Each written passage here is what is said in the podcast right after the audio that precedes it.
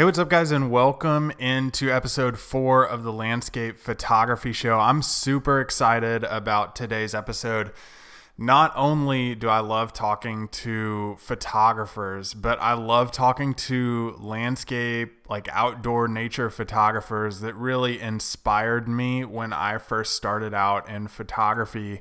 And today's episode is one of those photographers. This is with Sarah Marino. And I, I really admire Sarah's work because it's something that I really suck at as a photographer. And that's like the little intimate detail types of photographs. And she is so good at those.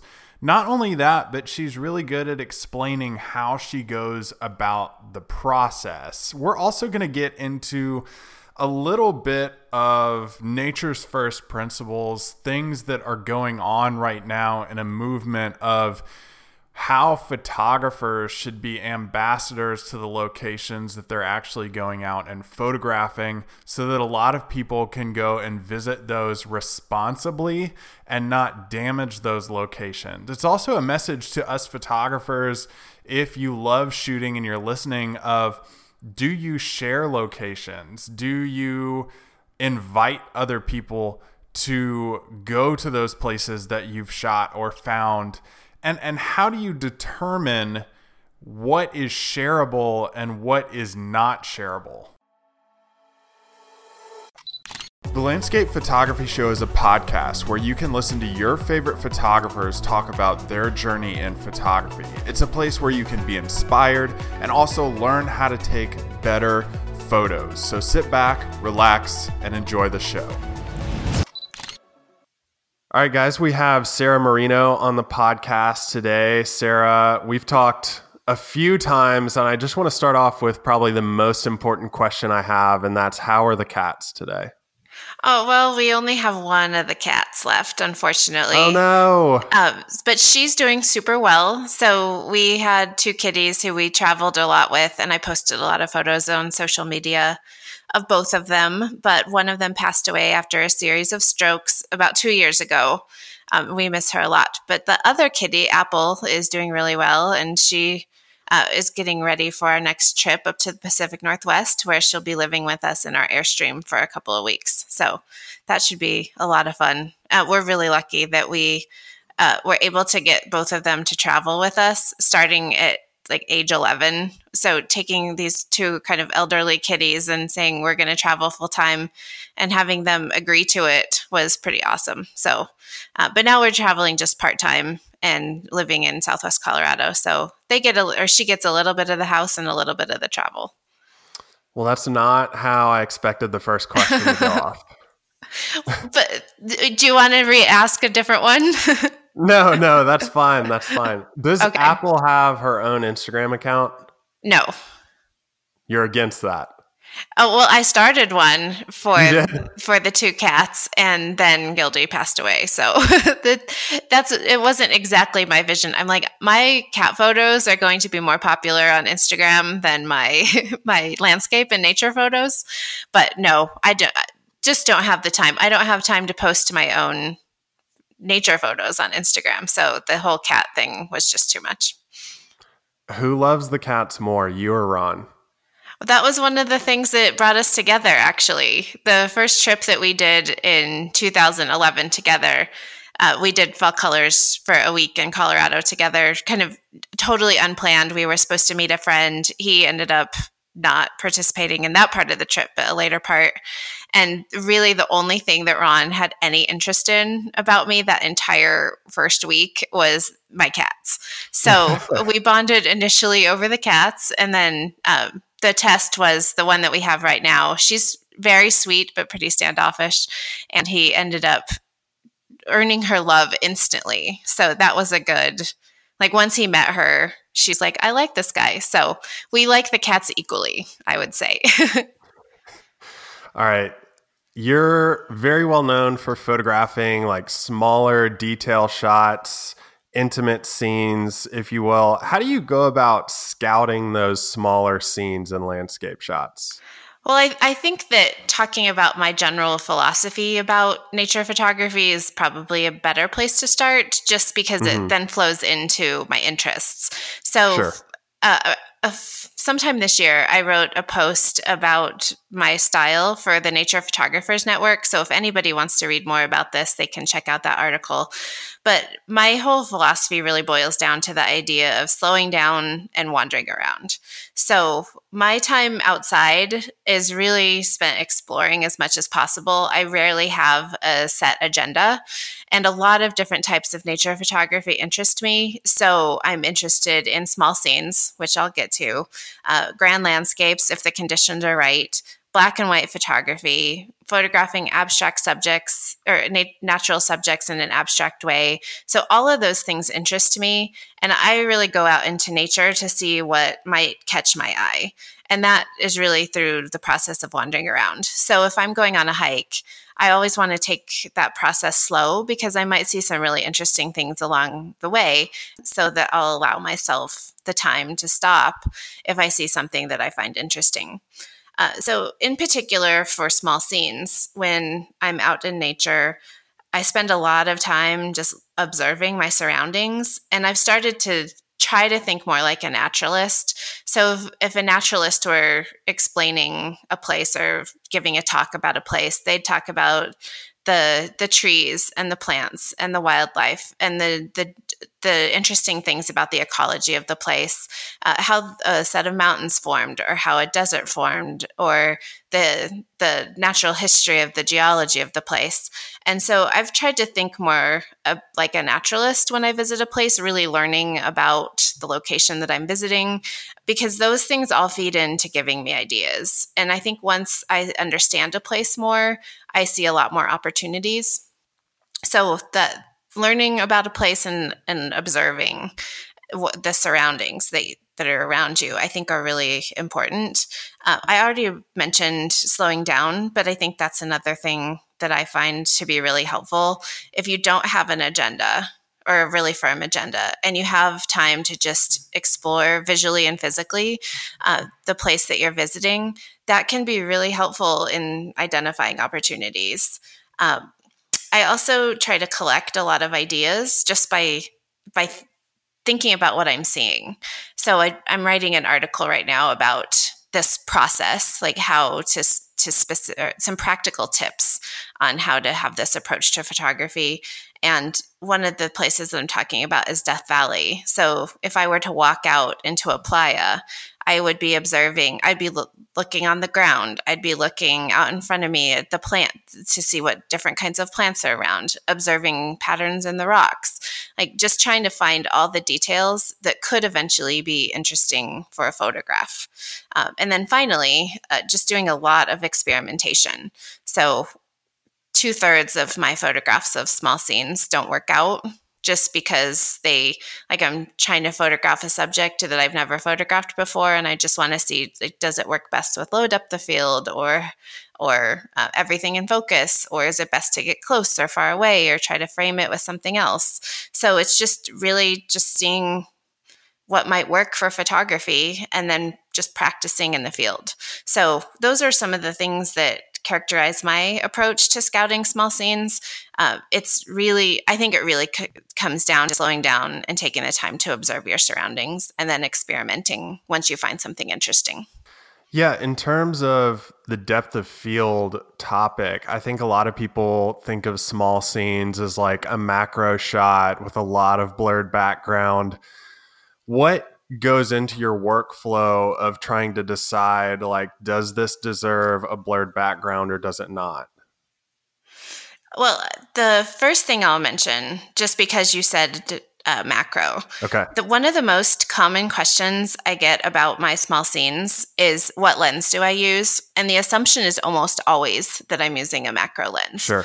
And that's probably one of the biggest misconceptions about my portfolio of work I use every lens in my bag to photograph what I would consider a small scene.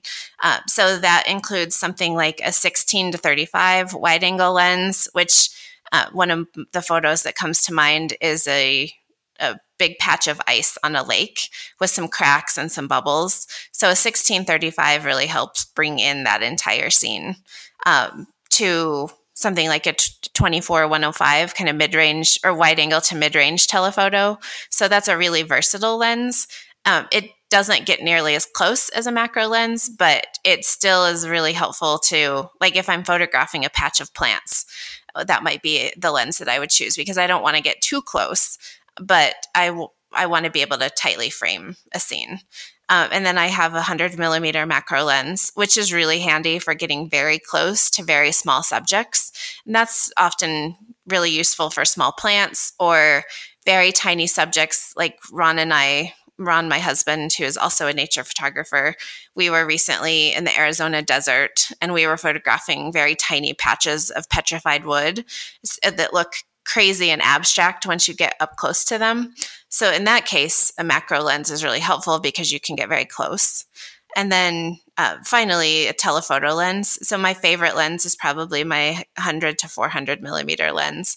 And in that case, you can stand, you can be a little far away from your subject, but still get pretty close visually.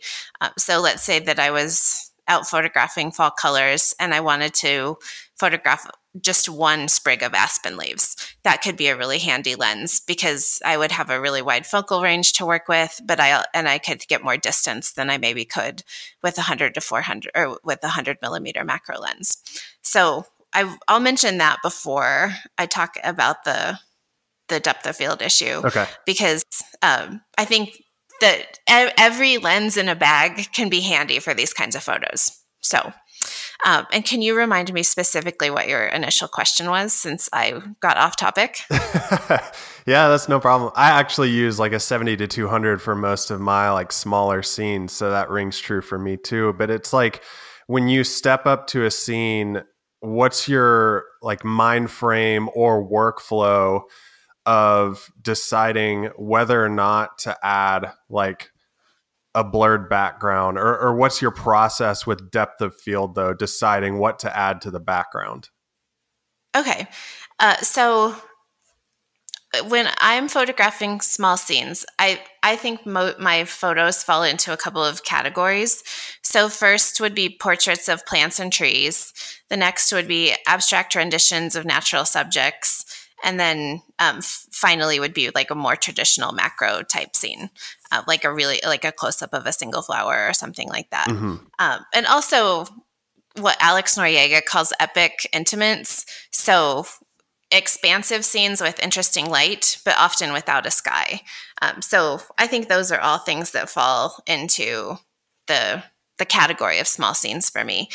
Uh, with plants and flowers and trees I almost always think both in terms of like everything being sharp and then having a lot of stuff being blurred. Um, so that I see both opportunities for both. Um, the thing about working with low depth of field is that it's really challenging. Uh, that it's when you're thinking about having maybe blurry elements in front of your subject and blurry elements behind your subject, getting everything to line up can sometimes take a lot of time. So, in that case, I usually my workflow includes a lot of experimentation, which means that I'm hand holding my lens. So, my camera and my lens and just standing in front of a subject and experimenting to see if I can get some framing that works. And if I have enough light, then just photographing without a tripod. If, at say f2.8 or f4 um, and that means taking like a hundred photos of my subject just getting closer changing the focus point because that's another thing with when you're working with really small subjects minute changes in the focus point can have a tremendous impact mm-hmm. on the, the result of the photo so uh, getting closer to the subject, moving further away, changing the focus point, changing the aperture slightly, because sometimes a really thin slice of focus works. Sometimes you want a little bit more. Um, and then seeing what I like. And I just take a lot of photos in that kind of situation so that I can look at the, results when I get home so that I'm not making a choice when I'm in the field. Uh, so generally for low depth of field, I'm usually working with plants or trees. So something, some kind of living foliage, uh, because I find that those are great subjects for the low depth of field. Um, sometimes I'll find a more stationary subject like a rock or something like that that I want to try with low depth of field. But for those subjects, I usually want everything in focus. Like I'm trying to think through my portfolio to th- think if I even have a a photo that's of a non-plant that's low depth of field and i can't think of an example off the top of my head um, so in the cases where i want full depth of field uh, the three things are really handy for my personal workflow um, the first is having a camera that offers touch to focus so i use canon's uh, mirrorless the canon r and you can touch to focus on the LCD screen, which makes focus stacking so much easier. Um, and then I do focus stack. So um, if I'm photographing a scene that I feel like I want a lot of depth of field, but I know that I can't get that in a single exposure, then I'll take anywhere from two to 10 exposure. So not moving anything except for the focus point. And then I'll take those files later and blend them in Hel- Helicon Focus. Um, so those are two completely different approaches. So for the low depth of field, it's much more around experimentation and taking lots of photos and hand holding, moving my body back and forth versus the having everything in focus approach is much more technically refined. So I'm a lot more careful about my framing. So with the composition like that, I'm using a tripod. I'm really careful about my framing. I usually take only one set of files and I'm really careful to make sure that they're very high quality. So it's diametrically opposed in terms of process. Do you think the research to landscapes, like you mentioned in the first answer, slowing down and really figuring out what's around you in nature, is that research kind of a lost art right now in photography? I think it's there's actually been a bit of a resurgence, or at least I've found a community of people who are more interested in that approach. Mm-hmm. Uh, I've been part of a fall colors forum recently because uh, since we're in the middle of fall or at the start of fall, and people are so obsessed about specific locations. Like, can you give me directions to these very specific trees? Or can you give me directions to this very specific grand landscape? And for me, I think that takes the fun out of photography, actually. Like, one of the things that I've been really trying to do is get away from having a checklist. Mm-hmm. So, my only checklist is recreating a photo that I screwed up in previous years or a scene that I saw that I want to try in a different season. Um, so for this fall, like I have a list of roads and hikes that I want to try, but beyond that, I don't get more specific than that. And uh, I don't do, really do any research ahead of time about the place I'm going, other than like looking at maps and reading about trails. I don't look at other people's photos. I don't look up the iconic photo spots because I really want to co- go to a place with an open mind. And I think that that kind of approach of just more seeing what the landscape is offering and learning about the place. I feel like there's a bit of a resurgence of that approach.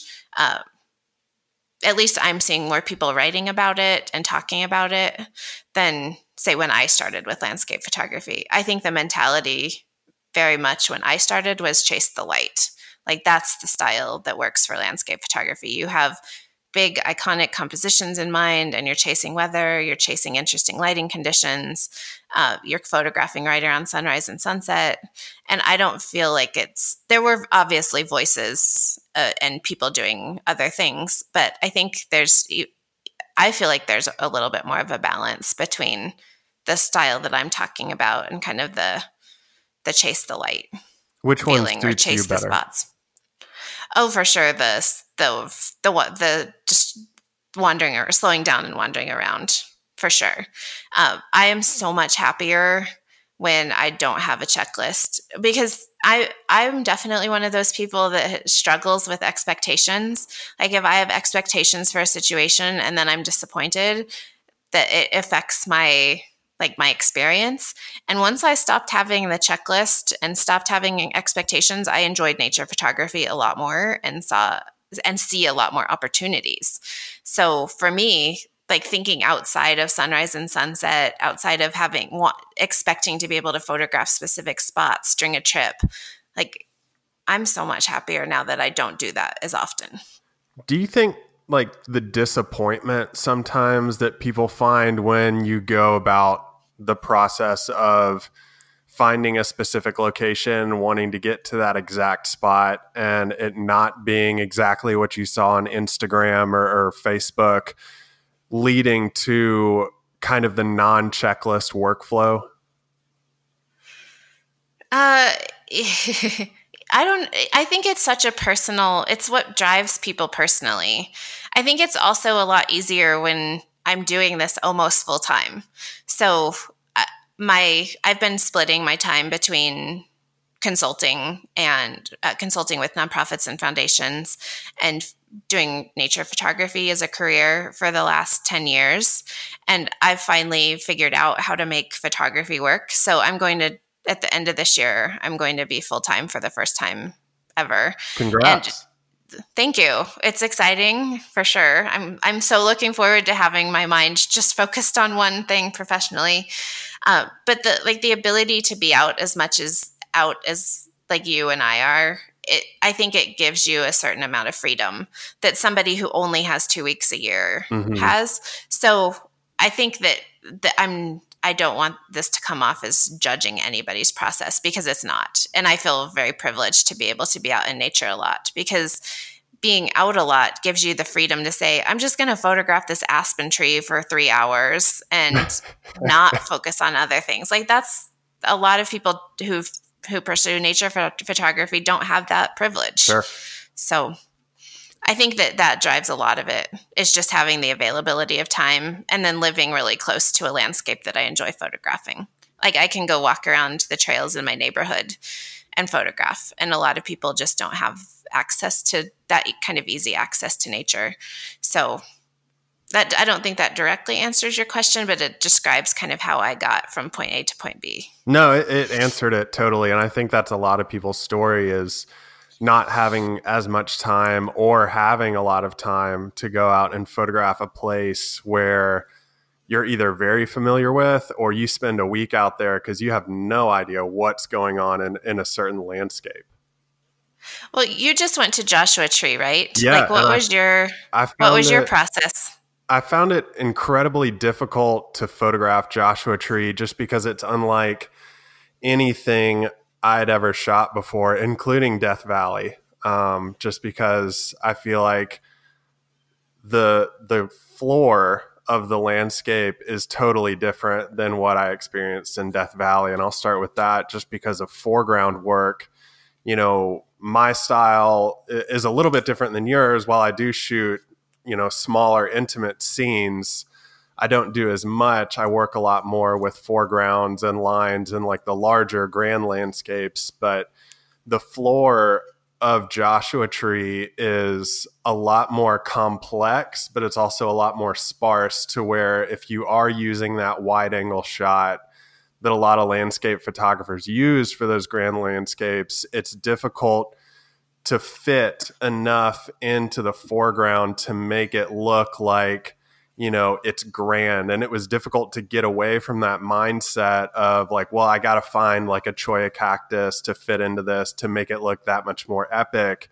When in reality after a few days of being there i got to the point of like why why try to fit that in there when this is what the landscape is? Like just work with what you're given simplify the composition simplify what you see and then after being there a few days, it became much more easy once you learned how that landscape worked instead of trying to fit that landscape into your photography style, you start to fit your photography into that landscape, if that makes any sense. Yeah, it's like letting the landscape speak to you instead of like that. So, when I'm talking about not having a lot of preconceived ideas, so getting to a place and letting the place speak to you and have opportunities emerge as you explore rather than having a lot of ideas. I think it's just every year with fall colors, it happens too. Like if, so say a hillside is partially green and partially yellow, and somebody's super disappointed because they had in mind that they wanted the sea of gold.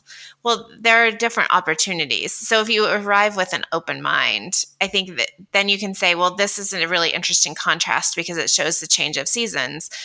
That you can accept what a landscape is sharing with you instead of being disappointed because you aren't getting what you expected. Nature is just too unpredictable and too chaotic, I think, to always approach it with expectations in mind because you like the the process that you're describing like getting to the point where you're saying like i'm seeing what the landscape is offering me and then feeling more suited to photographing it after you've went through that process i think that i hope that that resulted in a, a better experience than just like leaving and saying i didn't feel i never was able to make that work for me. Yeah. like that you were able to adapt to what you were seeing and then maybe see different opportunities yeah, and this is a total. I mean, I, I do this all the time. Is that I'm so used to shooting one place, and then I go in with ideas. Those ideas kind of crumble away, and then I, you know, pick myself back up off the ground and go out and tackle it again with a different mindset. And I think that the adaptation there is what a lot of beginning photographers need to learn and need to work with. Is going into a new scene seeing what it has to offer, adapt to the climate, adapt to the weather, adapt to the the compositions that are available there and work with it instead of working against it, you're going to have a much more enjoyable experience doing that. Yeah, I think that's a really, really important point. Uh, so, when, with my own photography, I think of that in terms of like, I love nature and I'm interested in photographing nature in all sorts of different ways. So, having a toolkit of interests. So I'm interested in small scenes. I'm interested in black and white. I'm interested in grand landscapes. Like by by having that toolkit of skills, like I'm able to go into a landscape and adapt to what I'm being what what I'm seeing and what the weather is offering, what the light is offering. Uh, so I think that point, your point about adaptation, is really important. Hey guys, real quick, I wanted to talk to you about the sponsor for today's episode, and that's visualwilderness.com. Visualwilderness.com is a website where you can go and actually become a better photographer. I know people say that all the time, like, I'm to help you improve your photography. This is a website with tons of resources, video content, blogs, articles, tons of stuff that you can get at your fingertips that are going to help you be a better photographer. I'm a contributor to that site, and, and you can go there right now and get 33% off all of my courses on post processing when you use the code DAVID33. This is a limited offer. So go ahead and go to visualwilderness.com and use the code DAVID33 on my courses. You can also get a yearly membership to that website and get all of their content included within that membership. If you want a link to how to do that, go to today's show notes where you're going to find links to everything me and Sarah are talking about right now. And you can go to davidjohnstonart.com slash marino and you can find all of those links there. But right now, let's get back to the episode with Sarah. Is it is it fair to call you a leading advocate for nature photography? And before you answer, I want to add some uh, synonyms for the word advocate: backer, defender, promoter, supporter, champion, uh, spokesperson. So, is it fair to put that tag to you? And do you enjoy having that tag? I'd say that's a really hard question to answer because I don't. I just see myself as somebody who loves nature and enjoys photographing it, and also feels like the nature photography community in some way is harming that very thing we love the most or that we profess or that we use for our photography. Uh, so I think in I'm opinionated and I like sharing my opinions. But I don't necessarily like when I think of advoca- advocacy. So I come from the nonprofit world where there are advocacy organizations and people who have devoted their entire lives to advancing justice or helping people find opportunity or uh, conserving massive parts of the landscape. And those people like i i don't compare in any way whatsoever to those people. So i think i i have a voice around nature photography but i i don't really consider myself an advocate. I think just because my experience in the nonprofit world that i see i can think of a group of people in my mind and i'm nothing like those people i wish i were but i'm just not so um, i think when I think of the people who, for instance, have dedicated their lives to conservation and conservation photography, I just do a very different kind of photography, and a, a smaller part of it is conservation. Uh, now that I'm going to be a full time nature photographer, I might have more time for that. But um, so I'd say probably not. I think that would probably be my answer. Probably not that you wouldn't consider yourself one or that you don't like that tag. Uh, that I don't consider myself one. Okay.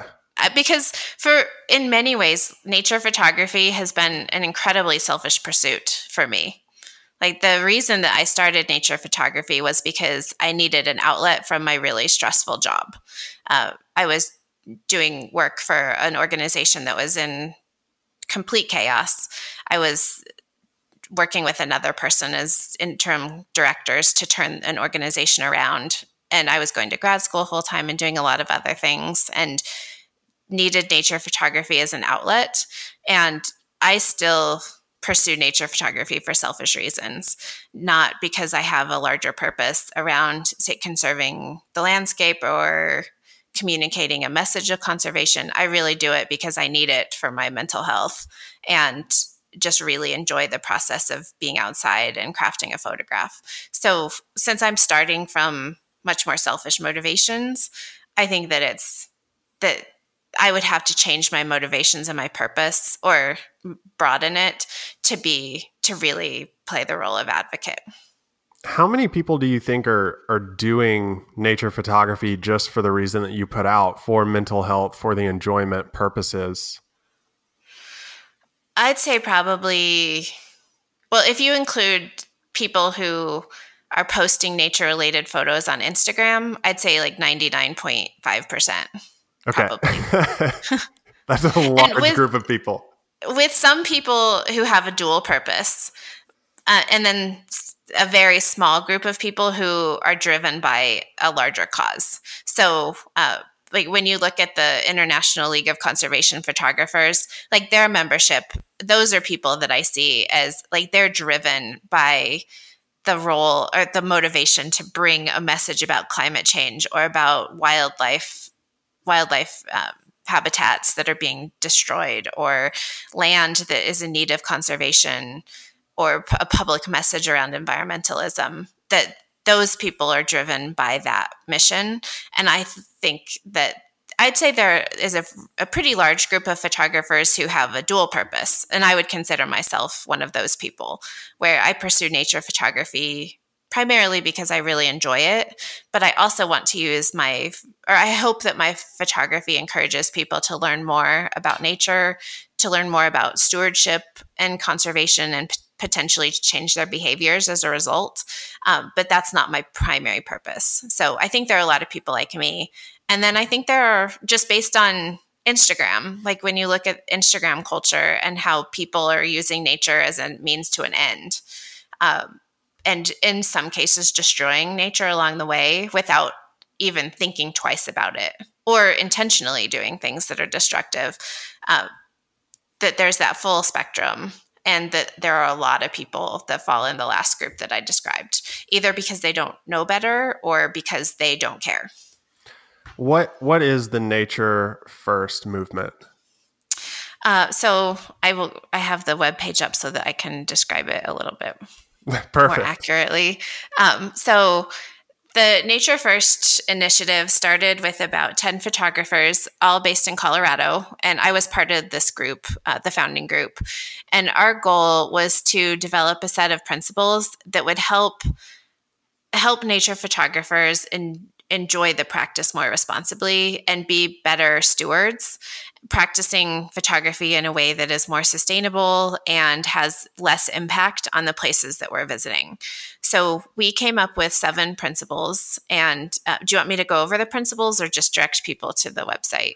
If you could read through them, that would be awesome. Yeah. So the the nature first principles. There are seven of them, and you can read through all the details uh, at naturefirstphotography.org. And then there's a section for the principles, but I can go through the seven principles quickly, like just the the brief titles. So the first one is prioritize the well-being of nature over photography. The second one is educate yourself about the places you photograph. The third is reflect on the possible impact of your actions. Number four, use discretion if sharing locations. Number five is know and follow rules and regulations. Number six is always follow leave no trace principles and strive to leave places better than you found them. And number seven is actively promote and educate others about these principles. Those are powerful principles. I, I know a lot has been said about sharing locations versus not sharing locations, but instead, I want to hit on if somebody goes to a location and takes a photo and does share that photo, whether with a tagged location or not, how can they use these principles to be an ambassador to the location instead of just posting it for likes or comments? Well, I, th- I think the number one way is by using principle number seven, by actively promoting and educating others about these principles. Mm-hmm. Uh, so, and my evolution, I will say a little bit about location sharing, okay. just because because I know a lot of people think I'm a total hypocrite on this topic, and I just want to describe my evolution. Okay. Um, so a couple of like six or seven years ago, my husband and I co authored two location guides, one on Iceland and one on Death Valley. And when I think about where I find my most, like where I feel my best, I think writing a location guide is such a perfect combination of my skills and my interests. So I like being a resourceful and helpful person. So I feel like helping others is one of the the important things about that, that brings me joy in my life. I enjoy writing, I enjoy photography, and I feel like pulling together something like a location guide just brings together all of those things. So I really like I could spend my entire life writing photography location guides and be completely fulfilled. That is also an incredibly naive position uh, just based on my own experience. I think I I didn't realize how much impact sharing locations could have, and I had one really specific and di- and distressing experience when we were in Iceland that totally changed my mind about location sharing. What um, was it? So we were we had in our first edition of our Iceland ebook a location that was you you could hike out across some rocks to this field this really beautiful field of moss and low birches and there were tarns and beautiful rocks and then there were mountains in the background. So it was this really wonderful place for nature photography but it's also some place that you aren't going to just 99% of people are not going to park on the side of the road and walk out to that location because you can't see anything from the road. So unless you you're oriented towards exploring, which most people visiting Iceland just don't have the time to do, you're probably not going to go to that spot. So we walked out there a couple years later and the moss was completely damaged. Even though you can step on, you can stay on rocks, people were walking across the moss and destroying the moss. You could see tracks through the moss. Um, and behind one tree was used toilet paper and just a pile of poop. And it's the it's the the idea that my the information that I shared led to the destruction of a place was just really really distressing for me. So we got back from that trip and immediately changed the format of both of our location guides. Um, we took out whatever we considered to be a sensitive location. So if there wasn't an established trail or it wasn't pretty well known already, we took the place out of our guide. Um, and we have gotten to the point where we are pretty much going to stop selling both of them. I'm a little torn on the Death Valley one because there aren't really it doesn't have any sensitive spots and it's none of them are hidden uh, or what i would consider secret or less well-known places um, but just in general like i was so naive about how people would use locate the location information that i was sharing and it's not like we have sold hundreds of thousands of copies of these ebooks. Like we've sold a couple thousand copies of both of them more of the iceland book but um, so we but sharing that same location information in a form like Instagram, it's immediately accessible to thousands and thousands of people. Mm-hmm. And that has a huge impact. So when I think about just my little experience with our Iceland ebook and how I felt knowing that I had played a role in this place's destruction,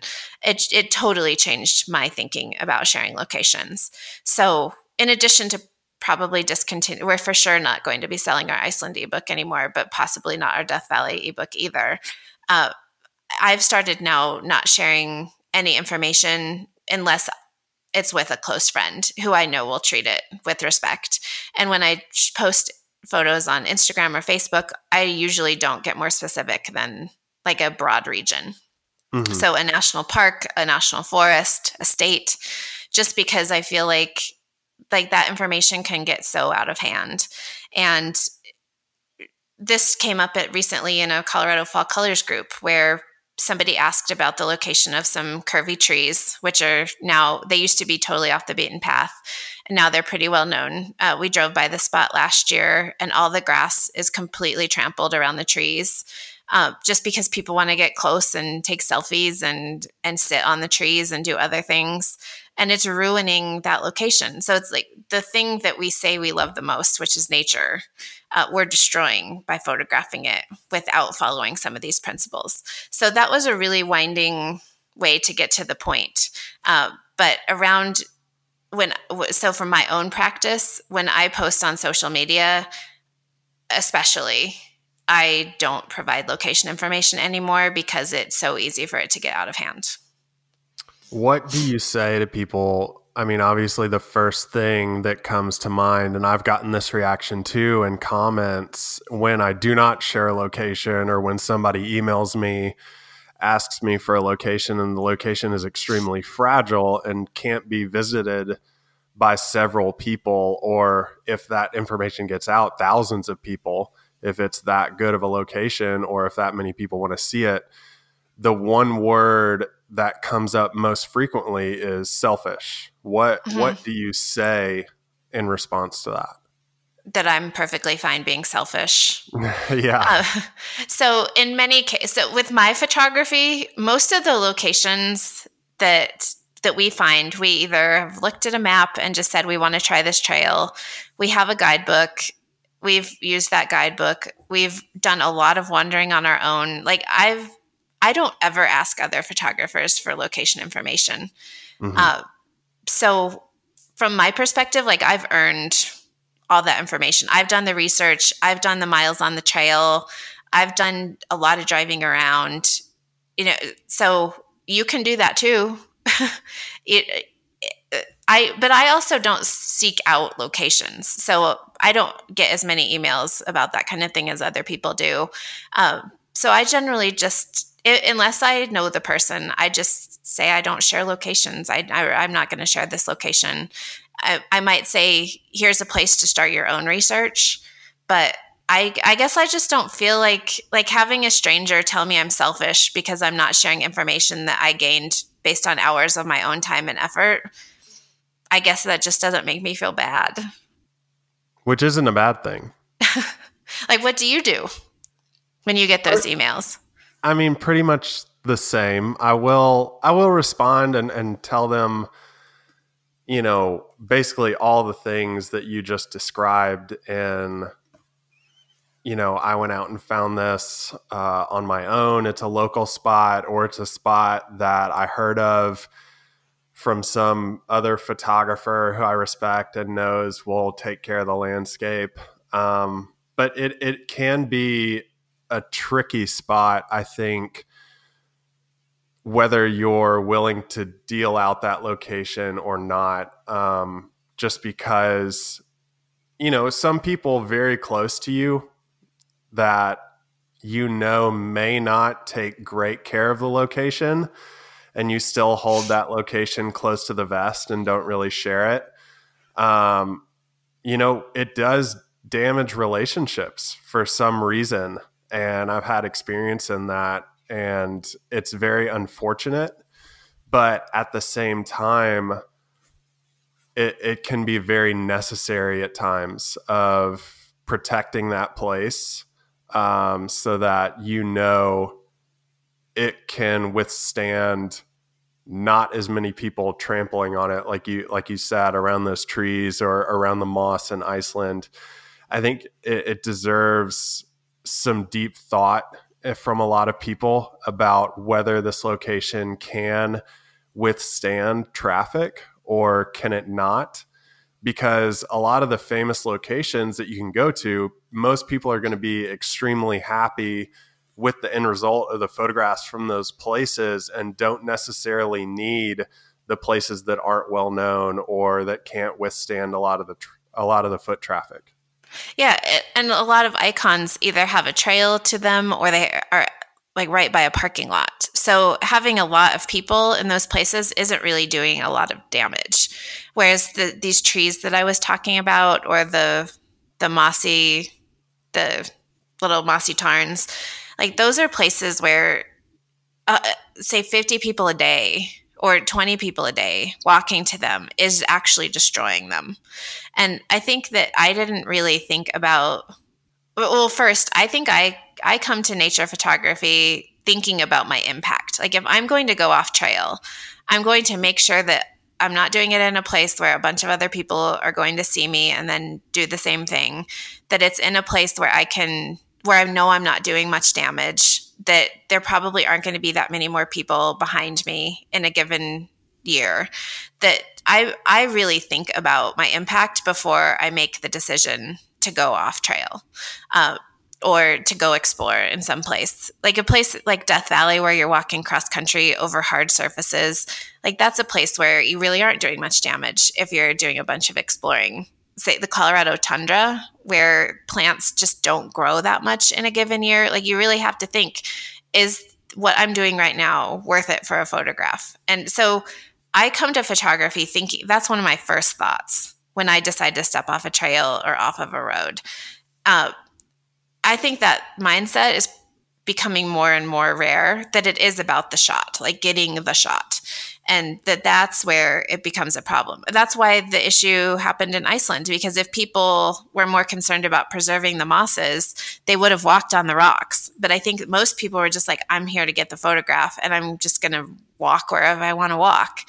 And that's fine if it's one person a month or one person a week, but when it's like the these trees that I'm talking about, they the location was shared in this Facebook group, uh, so that's 1,500 people that now have this information, and if a couple hundred of them visit that spot and walk out into the grasses, walk around the trees, they park on the road, other people see them parked on the road and stop.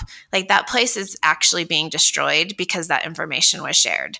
So really thinking about that implication that if if you love nature and you love the places you're photographing but feel like location sharing is innocent, like when you actually think about the chain of events that can happen just because one bit of information was posted online, it, the damage is real for a lot of places. And that I think going through that process of saying, well, I'm sharing information about an iconic location, that's not going to cause much harm versus sharing information about a place that's off the beaten path, that's really sensitive to traffic, that is unique enough that it will draw people. Like that's the kind of decision making process that I go through and then I say, you know, it's it's I don't want to draw more people to this place. So yes, I photographed those curvy trees a couple of years ago when it was still off the the radar and I have that and I think I have a photo of it on my website. So in some ways it's like, yeah, I, I was able to get it, but you can't have that information. I totally understand how people see that. But nature photography was also different 5 years ago. There just weren't as many people doing it and people came to it through a different path. Like getting a hiking guide and learning about stewardship practices before you even hit the trail versus seeing a photo on Instagram and saying, I want to see that place without that basis of knowledge. Like it's five years has changed this community a lot. And it's just changed the dynamic and the impact around sharing locations. So, from my perspective, we really and using the nature first discussion as a basis like really thinking about the impact of your actions related to sharing locations. And if you decide to even take those photographs in the first place because of your potential impact, like that, the more of us that do that, the less damage we as a community are doing to nature. I will say, too, on the back end of that is you find out pretty quickly whether this means something to you or not when you're out in nature. And whether that rings true for you or not it's neither good or bad. Like if you stick to those more pronounced classic popular locations with a parking lot fantastic if you like to go out off the beaten trail and find those locations that are hard to find that's awesome too. But if you're out and the thought comes to mind of ruining a location or even something as simple as breaking off a tree limb just so that it's not into your composition and that that rings as a problem to you when that thought crosses your mind you probably know pretty quick whether or not you care enough about the location to preserve it or you're just doing it for the photograph. Yeah. And uh, I, I you can see this play out on instagram. Like when the public lands hates you account calls people out, sometimes they a lot of people's response is to block and to leave the photos up and to not change captions versus people who uh, like i just saw a post recently i think it was about somebody who had a, had taken some photos in a field of wildflowers and the person responded by saying first i'm going to take the photos down i didn't realize that walking out into a field of flowers like that I'm creating a path that others will, will follow and the flowers won't grow there in future years. Like I had no idea. And now I'm going to share that information with my audience. Like those two diametrically opposed responses, like I feel like the more people that did the latter who said, I didn't know. And now I'm going to use my platform to help encourage other people to to just behave as better stewards of nature. Like we need more of that. But when you have the like the culture of Instagram, I think there is an undercurrent on Instagram that goes so that's so diametrically opposed to these principles where nature is really nothing more than a means to an end. And for those people, I wish companies would stop working with them. Like the the the company brands would say, unless you follow these principles and are an advocate for them, we're not sponsoring you uh, because that would be what I think one of the only ways to get through to the influencer type who really doesn't care about like they just want the photos to get to get traffic to their profile and that nature is the means to to accomplish that. Um, and they'll they're willing to break regulations. They're willing to go on private property.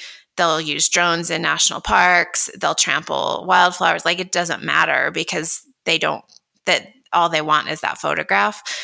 That those are the people that I feel like companies and sponsors could maybe have an impact with. I think generally people who don't know are open to learning about this if if they're educated in a way that isn't shaming them and is about teaching, like helping people be better, not about canceling them, which is uh, so popular in our culture these days. Uh, I don't think like people who have one transgression like they they've done something that's in opposition of these principles like i don't think they should be shamed off instagram or shamed off facebook but uh, but have an opportunity to just consider these principles for their own photography and think if and maybe think differently about how they behave in nature. What It's really of- oh, oh, go ahead. Go ahead. I was just going to say, what are some of the success stories that you've seen since launch of the Nature First movement? I think one of the main things that I've seen is people talking about these things more. So, uh, the seventh principle around actively promoting and educating others about these principles, that I've seen more people writing captions that include information about a place, like take Canyonland, uh, not Canyonlands, the park, but just canyon areas in Utah that have cryptobiotic soil that you're not supposed to walk on because it takes so many years to regenerate.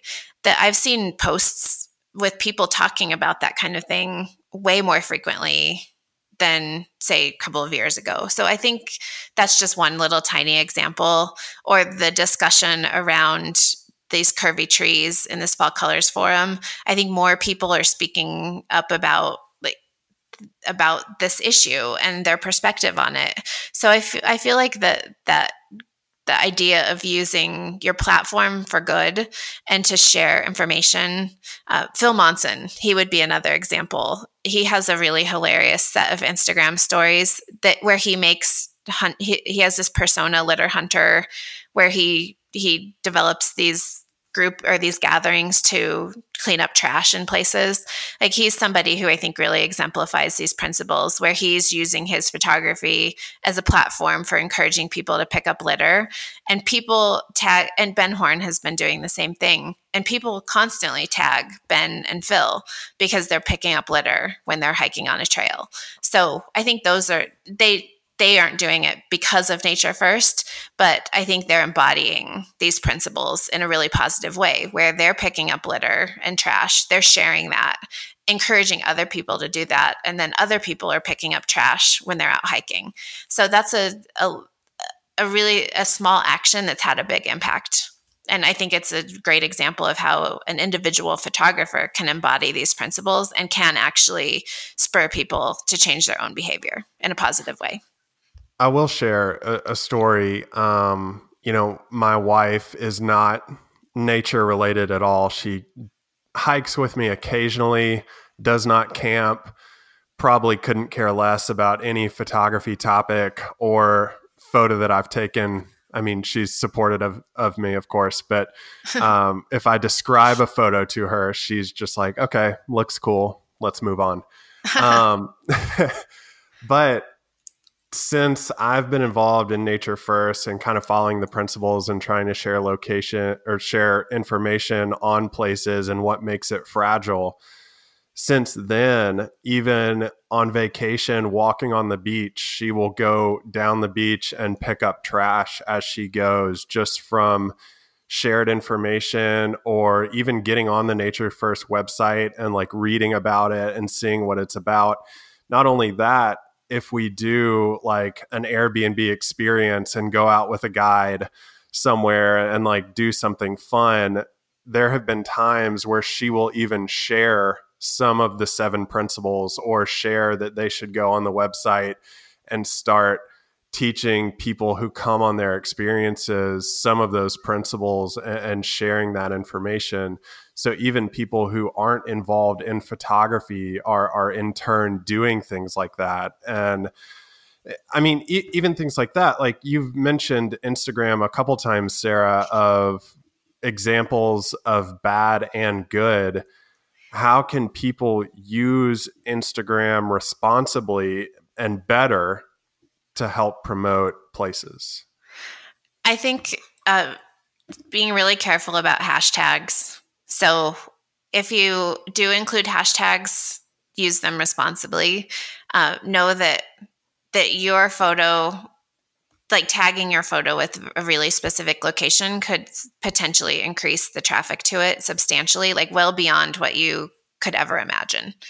Uh, so tagging responsibly, using the caption to educate people about the uh, maybe the sensitivities of a place or like if you did go off trail like how you make the decision about when it's appropriate to go off trail or when you maybe made a decision not to because you knew that it would have an impact and you didn't feel comfortable with that impact or if you had a bad experience, how you might have educated somebody about these principles um, in a way that came out positively. Like it, if you saw somebody doing something like that was breaking rules or uh, was in opposition to some of these principles, if you had a conversation with them that changed somebody's mind, uh, I've seen people talking about that a lot, like that they're sharing these principles more actively when out in the field with others.